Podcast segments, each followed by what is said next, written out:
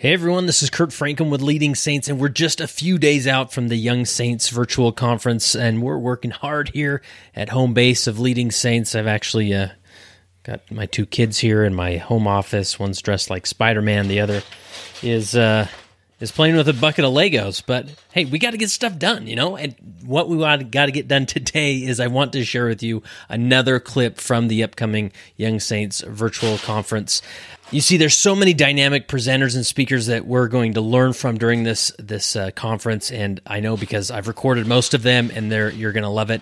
Uh, but there's also four professors at uh, Brigham Young University who's done some remarkable research as it relates to Latter Day Saint youth.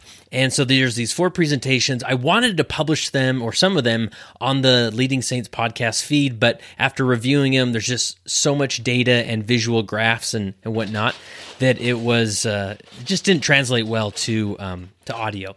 So I'm going to share a clip here, but you've this this alone, these four presentations alone should be reason to grab a free registration for the Young Saints virtual conference because you're going to love it. So this is Professor Mark Ogletree, and he discusses the positive impact that they found Sabbath day observance has for for Latter Day Saint youth, and uh, he he talks us through that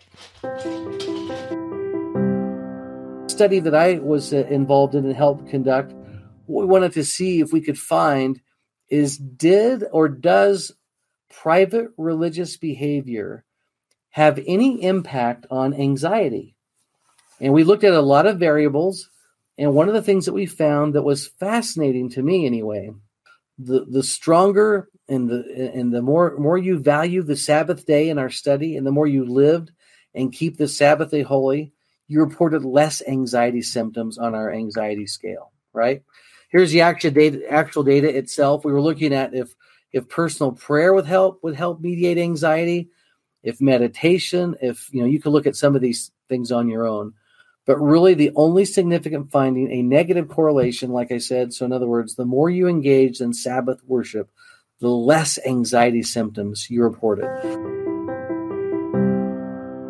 All right, there you have it. Uh, again, these presentations alone are worth uh, engaging with this content through the Young Saints virtual conference. You can register for free at leadingsaints.org slash youth. I'll put the link in the show notes so it's really easy to uh, register, but join us. And I'm going to go play with some Legos.